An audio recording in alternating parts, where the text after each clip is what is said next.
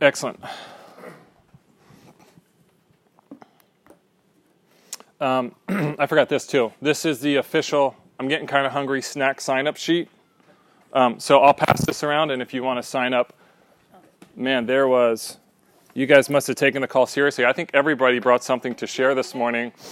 So there is a ton, a ton of enjoyable, delicious snacks out there. Uh, let me just go back two weeks ago when Cass was here, and he talked about kind of evangelism. He used some things called the three circles, um, and he used another one called I think he called it the graphic representation of of um, of evangelism. And by graphic, I think he meant illustrative, not graphic as in graphically X-rated or R-rated, just kind of more illustrative. Um, but he used this diagram. It was called the three circles. Um, do we remember this one when he used this and there was a little video? And, and here's what I've thought about this as I've kind of reflected on this over the last week or two is that I thought that this was helpful if you use it, I would say, as a color in the box of Crayolas, not the entire box of Crayolas, right? If this could be a tool for you, if this could be um, something that you could use to help somebody who might be interested in the Jesus narrative, um, it was simple, it was concise, it was clear. It just kind of helps explain the good news about Jesus, about becoming a Jesus follower. Um, but if you use this as like your shtick, like as this is how you're going to approach everybody, even Jesus didn't do that, right? Jesus preached and taught. He engaged in multiple different ways. Sometimes he would encounter religious people and he would tell them something like, "You need to be born again," right? When he talked to Nicodemus, sometimes he would encounter people and say, "Hey, you need to sell all your possessions and give them to the poor." And sometimes he would have a meal with people. Jesus didn't have like, hey, this is my formula for, um, this is my formula for evangelism. He used a lot of different things. So if you use this as kind of something in that in that realm, I think it's I think it was excellent um, to bring someone into that life changing relationship. Um, and anybody have any further thoughts on that before we move on? And then this one too, he used this was called his his one called the graphic representation, um, and, and, again illustrative. This this kind of illustrative, and perhaps you've seen this before, but this kind of idea that this kind of idea that here we are, sinful man, and we're disconnected. There's this gap between us and God, and that we're in death, we're in sin, we're, we're kind of separated and there's eternal life on the other side. And then Jesus comes and creates that bridge for us to move this way. One of my one of my thoughts about this, and I didn't get a chance to talk about this a couple weeks ago in discussion, is that the, the kind of problem, and Jesse, you said this, this is why I thought was so profound. This is, I got so excited, Jesse, I dropped my remote. Jesse, you said basically that um, the good news is not our path to God, right? So the dominant movement in this paradigm ends up being what I have to do to get to God, right? And Jesse, you said that the good news is that it's God's path towards us. That in Jesus, God has taken the initiative to come and be with humanity, right? To me, sometimes this kind of gets over towards the religious. Here's the steps that you have to take and you're leaning forward in your seat like you want to say something on this too. okay. Like you were like you're like this. You're like I got something to jump on this. So so this kind of movement here, this this again, this sometimes I feel like this is here's the religious steps that you need to take to get to God. And I feel that the, the gospel, really the good news, is that God has already done that in Jesus, right?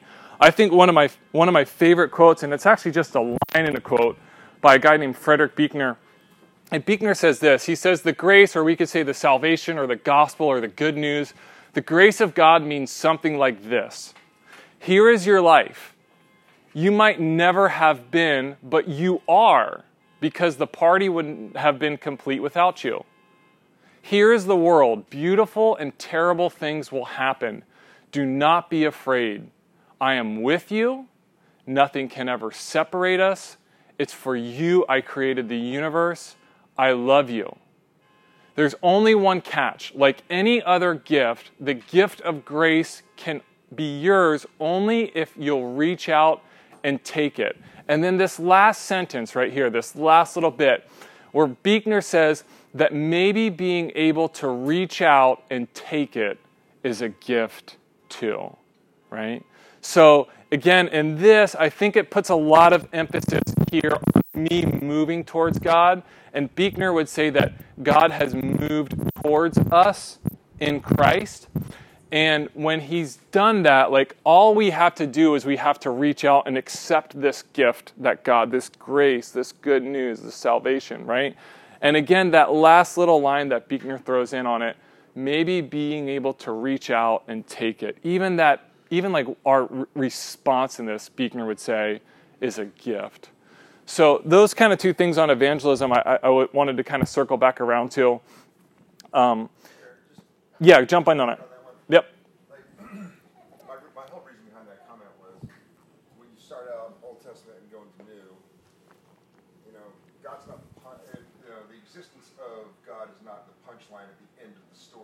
Mm-hmm. It's the beginning of everything, mm-hmm. and then it's like, okay, hey, this is how it all walks to where we are. Because it was, you know, it was written as okay, it's leading up to the point of when, you know, the the Christians would be reading these books. Mm-hmm. Okay, so here is how it all comes to you.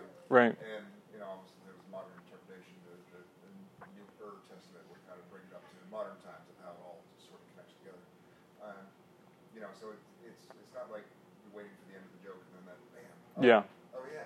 Yeah. God exists. Yeah. Now it's like God exists first, and then this is how it keeps moving on, and this is how it all. Yeah. Where we are right now. Right. Yeah, and I, I think that's important because sometimes we can com- kind of put the wrong, the wrong emphasis on the wrong syllable, and and we we can get salvation into such a myopic, such a it's just me and my relationship with God, and we have to we have to forget that the emphasis has always and always will be on the presence and um, the power and the initiative of God in this world, right? So, um, so that's just some thoughts. But thank you. And Jesse, when you were talking, I think that was kind of I was sitting there just scribbling that down. It was it was a profound kind of thought that I wanted to to, to circle back around to. So speaking of circles, I got a few circles. Cass again used this circle diagram um, last week. I got a couple circles that I want to talk about myself. Um, this is just kind of a one-off, but you know, at the kind of end of 2019, you'll see a lot of these lists, right? And, and sometimes people like to post on their different social media. This is my buddy Keys, one of my professors. Um, here's his best books of 2019, right? So sometimes people like to kind of talk about best books or um, all those sorts of things. Uh, for me, I, I didn't post my best books, but I will share my best books. My best book. It was this one. It's called A Critical Journey Stages in the Life of Faith. Now, this book was assigned to me for my master's program. This is has the most generic, ugly, shade of green, um, bad font, second edition.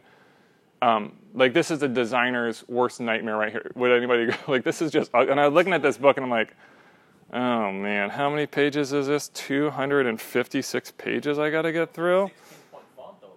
Huh? No, I mean it's yeah, I mean, this is, Then I'm like, oh man, why did she assign me this book, right? So I get to this book, and this book, honestly, is just to a T the cliche don't judge a book by its cover.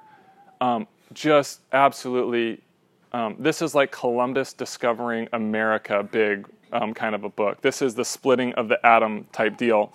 Um, it's a brilliant, brilliant book. And it's, like I said, I think it's one of the most important I've read in a while, and I want to outline it this morning.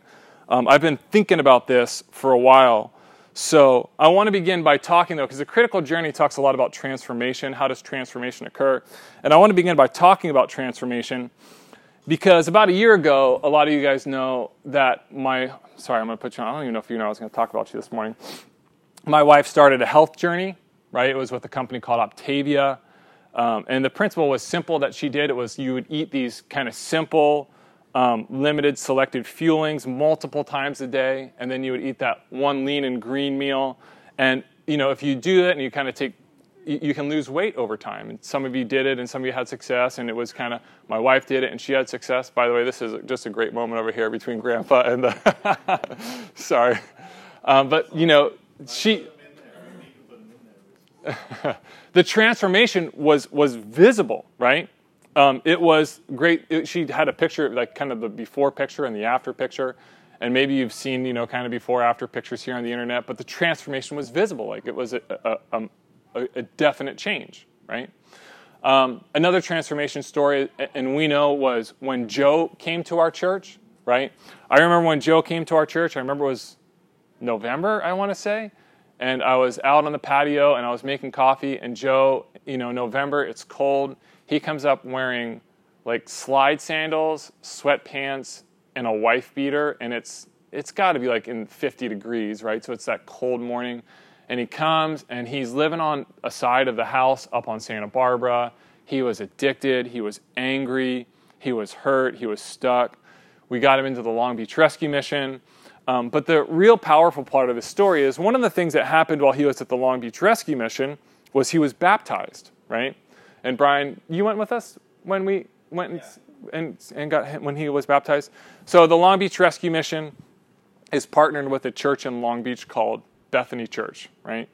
And so they kind of have this this strong connection between the two of them.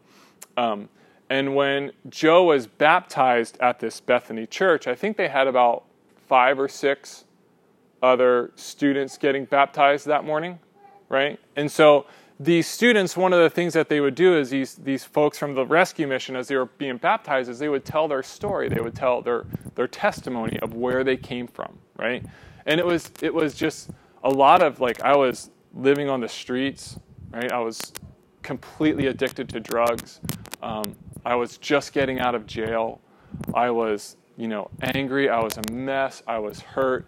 And God intervened in my life and turned my life around, right?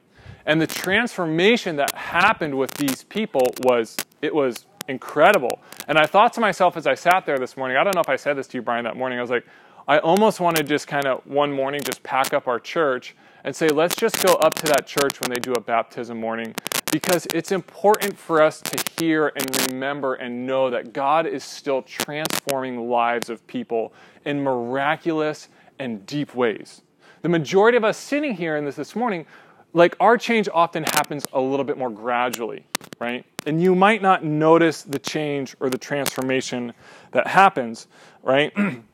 and the other problem that we have is you and I don't necessarily have a matrix or a model or kind of an understanding how transformation works in our lives, right? So maybe you sit here this morning and you have this kind of vague, fuzzy notion that you're supposed to be better than you are, right? More moral, more spiritual, more righteous, more holy, less sin, whatever it is, you kind of have this notion that I should be a little bit better than I am, but you're not. Anybody feel like that or have felt like that? Right? By the way, it got cold in here, didn't it? you have this vague, fuzzy notion that somehow if you got to wherever that marker was, that God would be happy with you. But you don't know how to get there, right? You have, again, this kind of vague, fuzzy notion that there's blessings, answered prayers, trials being met with joy, the fruit of the Spirit in full blossom, etc., etc. But somehow you just kind of feel stuck in your life, right? So here's why I talk about this because this is what this book was so able to help me understand, right? A lot of us, I would say, I don't know why this, this, um, this image came to mind, but a lot of us, uh, this was an image. Imagine you're swimming the English Channel just for fun, right? And you jump in the water somewhere up there in the English Channel and you start swimming, and probably a lot of us feel that we've made some progress, but we, we can't see the horizon into France, right? And we're kind of kind of certain that we're swimming in the right direction, but we don't know exactly what's happening in our life, right? We don't have like a model or a matrix or a theory or some way to understand our transformation. Anybody with me on this so far, right? Um, this book, again, was so helpful for me to understand what they would call the stages in the life of faith, these kind of stages, these moments um, in the life of faith, uh, where you have been, where you're going, and where you might be headed. Again, a brilliant, brilliant, don't judge a book by its cover book. Um, let me lay these out for you, and then I just want to walk through each of these movements. So here's the whole book in a nutshell right here. It's called The Critical Journey, the stages uh, in the journey of faith. the recognition of God, the life of discipleship, the productive life, the journey inward, the journey outward, and then the, there's the wall in there. I want to talk about that, and then the life of love. Um, now, what the book does in the book, each chapter, they go through each stage, and then there's a couple cha- um, chapters afterwards to kind of summarize and answer some questions and talk about some different aspects. In the book, each stage gets a little bit of um, characteristics of each stage. What does each stage look like? Um, what does it look like if you're caged or you're stuck at one of these stages? Um, what are some examples? So they have some people share their examples of what it's like to be in each one of these stages. And then what are some catalysts for movements? How would you move into the next stage? How would you kind of move into next stage? So I'm going to do a little bit. Um, I want to do this up on the whiteboard.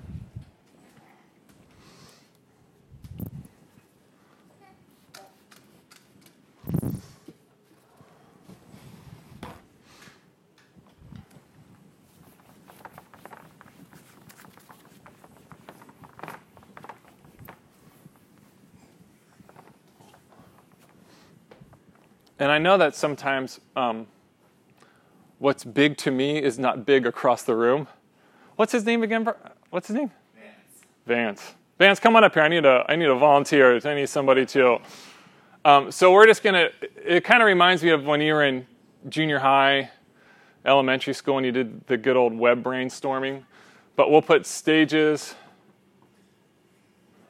of faith here in the middle, and then we're going to start up here which, again, what they're going to call the recognition of God. Okay? So here's stage one. Here's how stage one works. And then I kind of have a little C word that I'll, I'll throw on, on each stage too. The, the first stage, I call it the conscious stage. Okay? At this stage in your life, you, you understand that there is, there is more to life, right?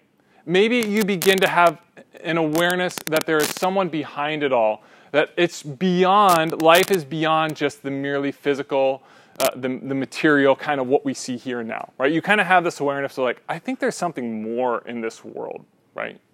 Characteristics of stage one would be a sense of awe. You have a feeling of need or being needed. There's a, a greater natural awareness and meaning in life. There's an innocence that's discovered as you awake yourself to thinking, there is something larger here a trigger to acknowledge God or to, to kind of become conscious is this maybe somebody witnessed to you, maybe somebody had this whiteboard and they had this 3C diagram and they said, you know, I want to show you the three C's, and you, you were witness to, or maybe was a family member, maybe a family member talked to you about God. Maybe, honestly, maybe it could have been a sunset, right?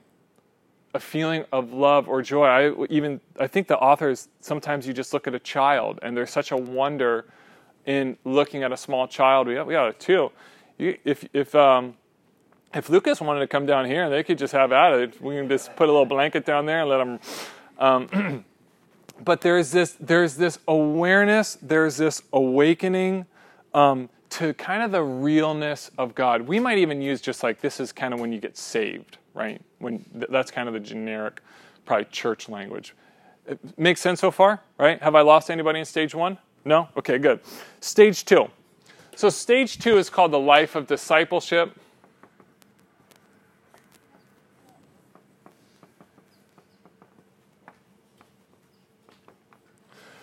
The life of discipleship, I call it the consuming stage. So, you have this awareness of God, and then you begin to learn right? You begin to learn all these things about God. You begin to learn about who Jesus is. And often at this time, you begin to belong to a church community or to a, a church, a family of faith, right? There's a movement towards a commitment to a faith community, right? Your answers are found in a leader, right? So you would look to your pastor, or you would look to your guru, or you would look to your elder, or maybe your small group leader, and they have the answers. They're able to help teach you. Um, there, or your answers are found in a cause or in a system. There's a sense of rightness because this new community that you're a part of, they, they have the answers. They know what's going on. They have the truth. There is security in that faith and in that organization, right? This is, again, I call it the consuming stage because at this stage, right, kind of stage two, you're primarily a taker.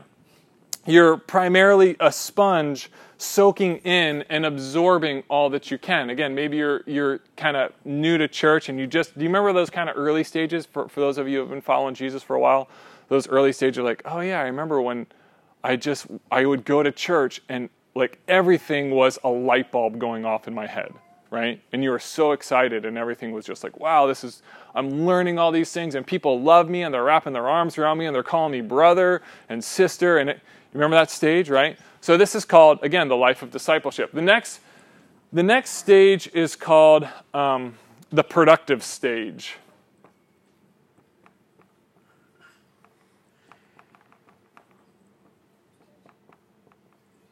And the C word that I'll use here is contributing, right?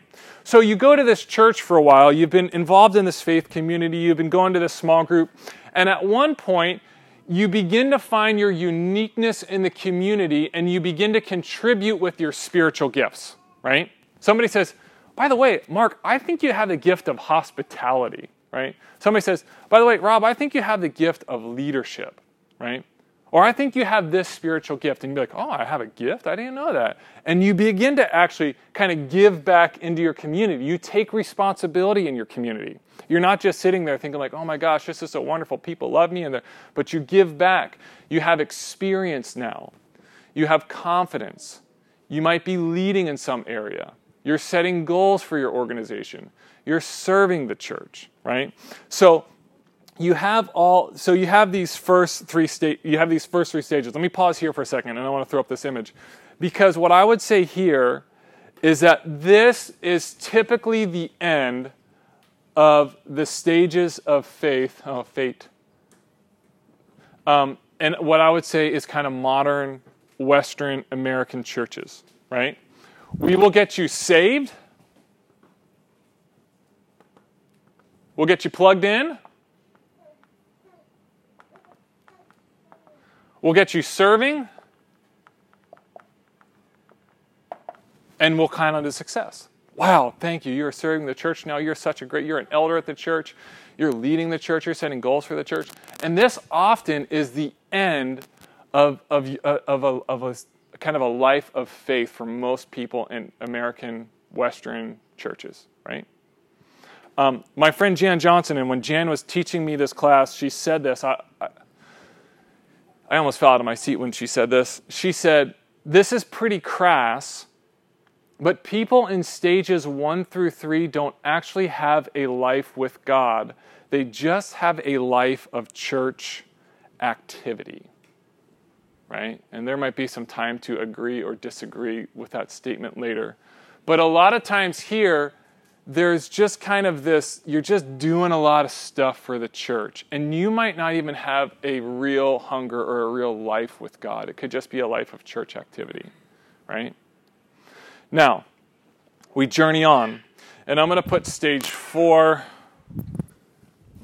I'm going to do this is i do i do stage four in the wall a little bit different. So i'm going to put stage four down here which is the inward journey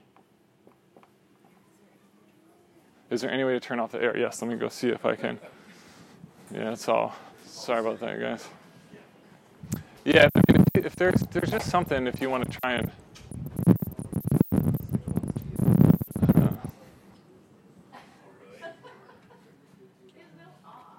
I think it's I think it's just this one right here. Just turn it. Yeah, maybe. Yeah, see what happens. This could be you serving in the church this morning. You could be our new, you know, just so I'll just, I'll just give you a sign. This means up, this means down, up, down, up, down. We'll just do that.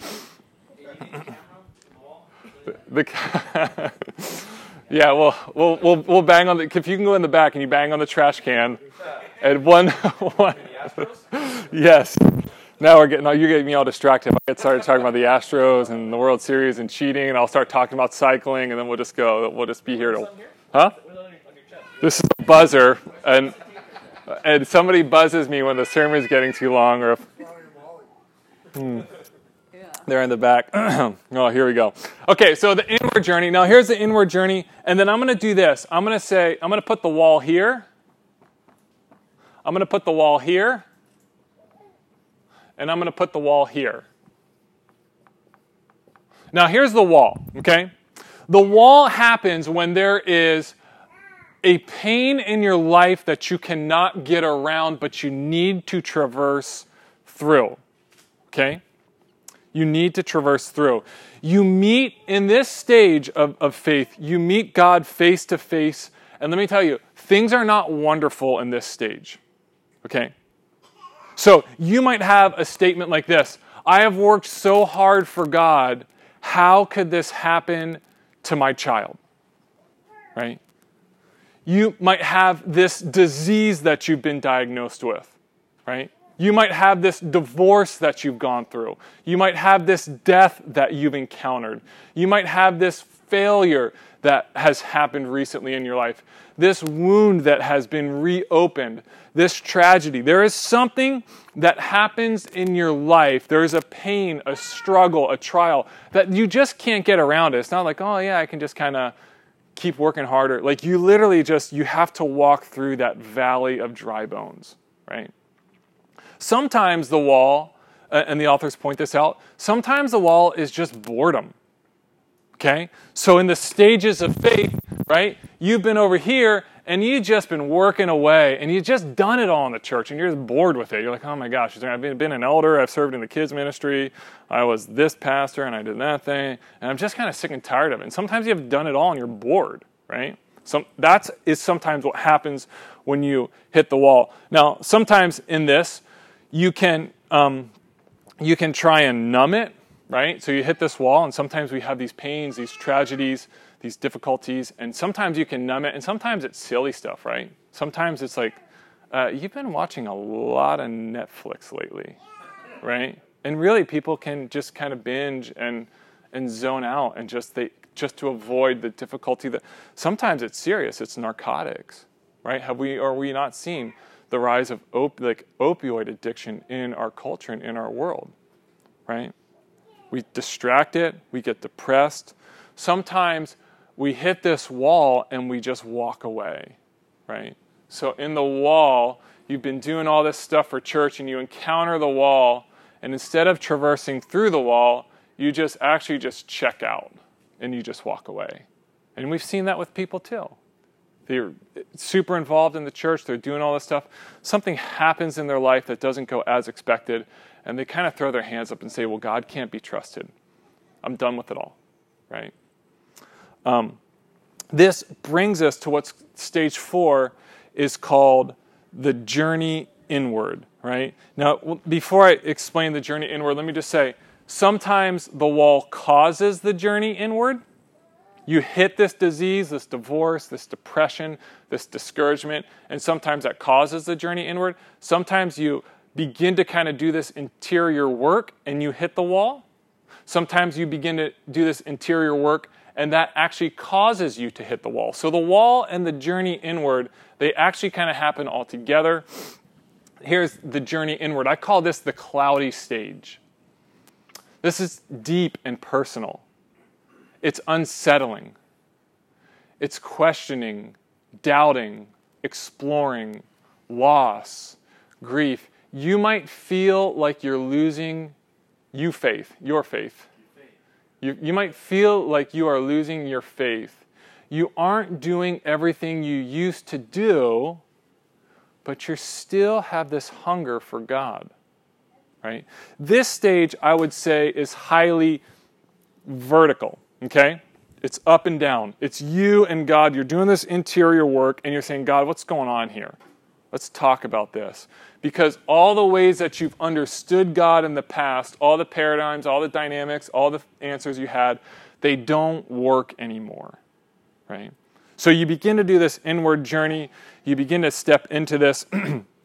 One of the problems is that many Christian settings, we don't have, um, we don't either give the space for this journey or we don't have the resources for this journey, or we don't have the knowledge on how to help people through this journey, right?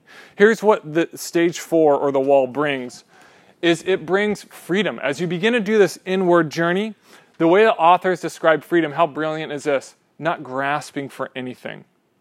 We understand freedom in our culture as being able to do whatever you want, right? How about freedom as a way of not grasping for anything? There is a convergence here in the wall and in stage four as you do this interior work of, of healing spiritually and psychologically. Because we all know that there's people in the church who are super productive in the church and we avoid them because psychologically they're a nightmare. They're irritable, they're impatient, they're bossy, right? Or they're passive aggressive. But when you begin to do this inward journey, when you have this encounter with God, when you're walking through the wall, you have this healing where not only you have a spiritual healing, but you have like almost a psychological, you, you have a new kind of gravity in which you operate out of. You end your journey building your identity on yourself. It strips you of your achievements, your anxieties, your insecurities, your angst and it helps you to, again, build a new foundation, right? Your foundation, for the most part, was built on what you do for the church. Look at that. Look how much that person serves. And they brought snacks this morning, too? Wow, they must really love God, right? And it strips you of all that nonsense, right? You, you build this new foundation. Now, this inner work that you do, I would say in stage four, often you need somebody to come alongside you to help walk you through this, right? You need a counselor. You maybe are going on retreats, silent retreats or meditative retreats or, or some sort of retreat to have some of this work done. Maybe you're seeing a spiritual director. Maybe you have a small group of people that you're very close to that are help working with you as you kind of navigate this, this, these steps. A, a pastor, a sage, someone is, is kind of with you, understanding what you're going through, listening, being patient as you walk through. This is, this is just a stage that nobody wants to be at right here. This is just the hard kind of work, right? the wall in, in, the inward stage. Now, as you move from there, you're going to move to what the, the authors call the journey outward. I call this calling or vocation right? So you now have a new sense um, of what you are supposed to do in this world.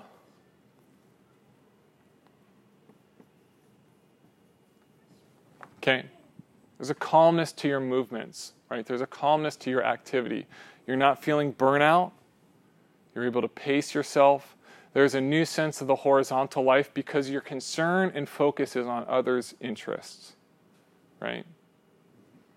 You accept the reality of your life with joy. So you see the difficulties, you see the struggles, you see what you've been through, and you're able to kind of say, God, this is my life, right? It's a gift, thank you. Because you've done that interior work that interior healing, and you're able to kind of move outward from there. One of the interesting things that, that the authors point out about these two stages is that sometimes these two stages, you know what they'll look like if somebody's doing it in the church? Here's what they'll say that they'll look like. People interpret it as laziness. Right?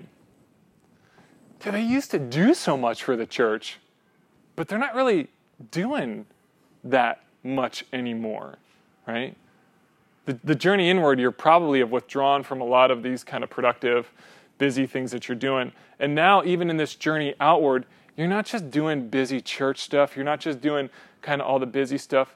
You have a calmness about you, right? You, you probably know, you probably can even close your eyes and think of somebody who's like, that person just moves through life at a different pace, and it's very refreshing and it's inspiring when I think about that right? Maybe you think about somebody in church or, or, or, maybe a mentor or a family member who's kind of been down the line a little bit more. And, and they just have like a different calling. They just have a different vocation. They just, they just have a different step as they move through. Lastly, last stage. He's excited for that last stage. It's like, praise him. The sermon's almost over. We call this the life of love the life of love. I call this the compassion stage. You see God in all of life, there's no more striving. You begin to really reflect the light and love of God to the world. The authors talk about a second naivete, right? everything's a wonder, everything's a gift. That person who goes and they, at this point in their life, they'll stare at the sunset for, you know, 30 minutes. Like right now, if it's a sunset, I'll peek my head out the door and, oh, that's pretty. And I'll get back to doing, making dinner or whatever, you know. But they have this second naivete, they get a salad, and it's like, wow, this is the most delicious salad I have ever tasted in my whole life. You know, they're like 85 or something like that. And you're like, really? This, this one right here from Subway? This is the best one you've ever had? Um, but there is this kind of this wonder and gift. There's this rediscovery. Um, you really embody compassion. You become love. You have a deep wisdom. Um, you have a strong detachment from material things and stress. Uh, you all right, Johnny? Did your leg fall, fall asleep? Yeah, I saw. I thought maybe you were getting excited for my sermon or something like that. You know, some Van Halen kicks.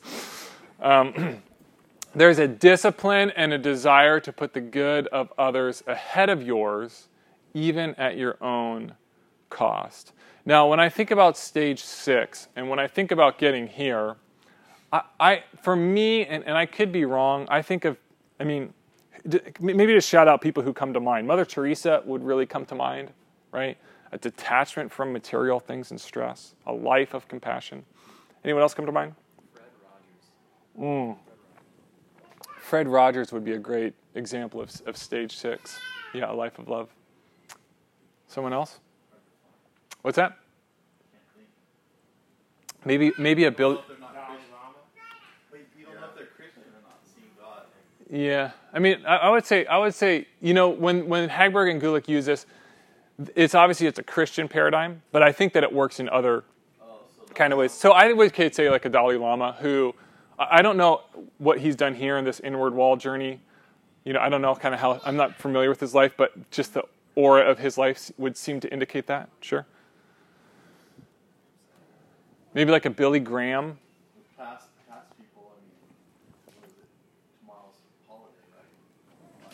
I would say Martin Luther King would be here. Some more modern examples, maybe like a Eugene Peterson, the guy who wrote the Message. I'm just rereading his um, his biography.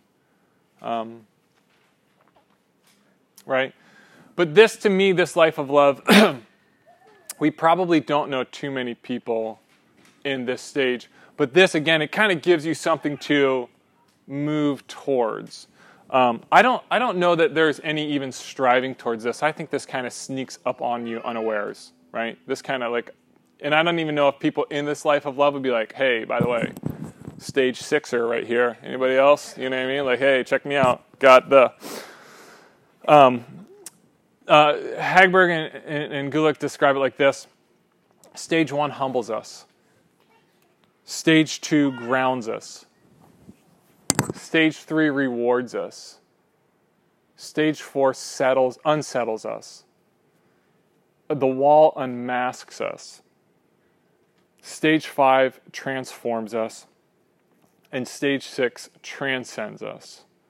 Um, now, I will say one last thing before I close this, because as we think about this, again, this is a tool, right? This is a model, this is an example, right? I, as I said with the three C's, if you think that this is like the whole box of crayons, you're you're to come into some issues. If you use this as a tool, if this is this was so helpful for me just to be able to see kind of the movements, the dominant movements of faith. If you use it as a tool, if you use it as something to help guide you, I think that it's very helpful. Um, but life does not exist in just this you know, hey, I started down here and here I am, right? Life does not list, I always say it doesn't exist on an up and to the right kind of method, right? They talk about this. If, by the way, if you can still understand what's going on here, I'm very impressed. Um, often the way that they'll talk about it is kind of in an upward spiral, right? So a lot of times you might even kind of come through this a few times where you started here, but then you're kind of back over here and you, you know, you know what I mean? So sometimes this, this ends up um, kind of moving upward in an upward tornado.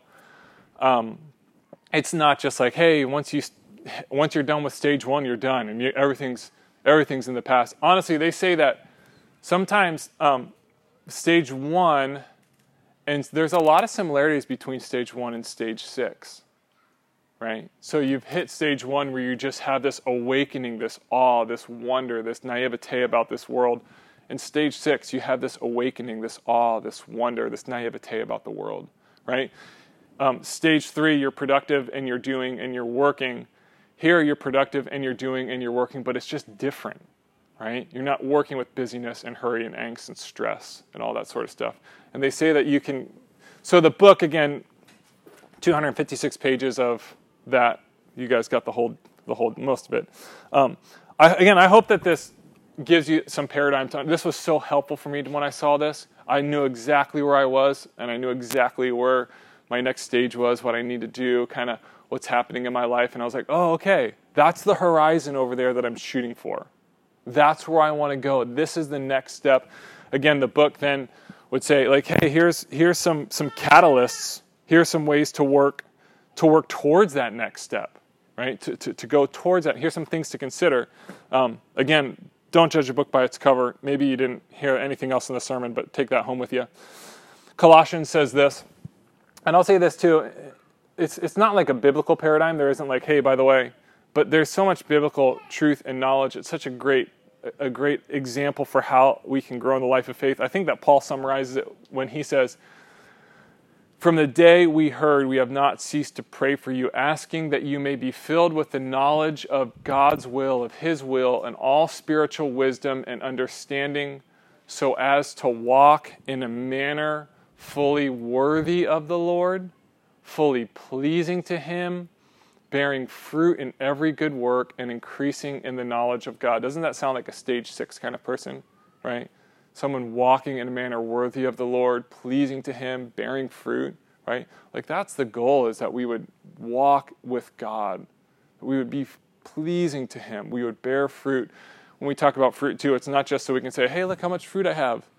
The fruit on the tree is always for other people, right? That's why we have fruit is for other people. So that's Colossians. Um, and again, the book is just full of scriptural examples um, for each stage. But let me do this. Let me close this in a word of prayer, and then we'll just have a little bit of discussion time on this. Um, Lord, I, I, again, for me, when I when I saw this, it was so eye opening, and it just gave me a, a, quick paradigm to see where I am, where I need to go, maybe some steps. Um, I, I pray that my brothers and sisters, as they're sitting here, it would give them a little bit of a kind of an eye opening, a um, an awareness, um, just a horizon to look towards in their life of faith. That they may not become discouraged, they may not become um, disillusioned, settle into despair or boredom, but they could look to you as the author, the one who's writing our story, and the finisher, the one who is our horizon, who is our endpoint, and we could look towards you. Thank you, Lord. Be with us now as we discuss this, as we engage this. In the name of the Father, and the Son, and the Holy Spirit. Uh, a couple questions to talk about on this. maybe you would just, what stage would you identify yourself in? And then if you're in stage one, maybe you're new to the faith, how do you experience God most? By awe, as a sense of need, nature, searching for greater meaning. If you're in stage two, you're just kind of new to the Christian community and you just started following Jesus. When have you been uplift, up, uplifted by a faith or spiritual community? When have you encouraged, inspired? Um, if you're in stage three, which of your talents or gifts do you feel good about and are willing to use? If you're in stage four, how have you felt your image of God change from earlier times? Um, if you're maybe kind of experiencing that wall, how would your life be different if you could be healed from your deepest pains. Um, and stage five, how are you experiencing the shift from vertical to horizontal living? And I didn't put stage six up there. I don't. Let's just be humble this morning. um, so uh, maybe uh, gather around somebody and take a few minutes to discuss those, and then we'll just have some some group discussion at the end.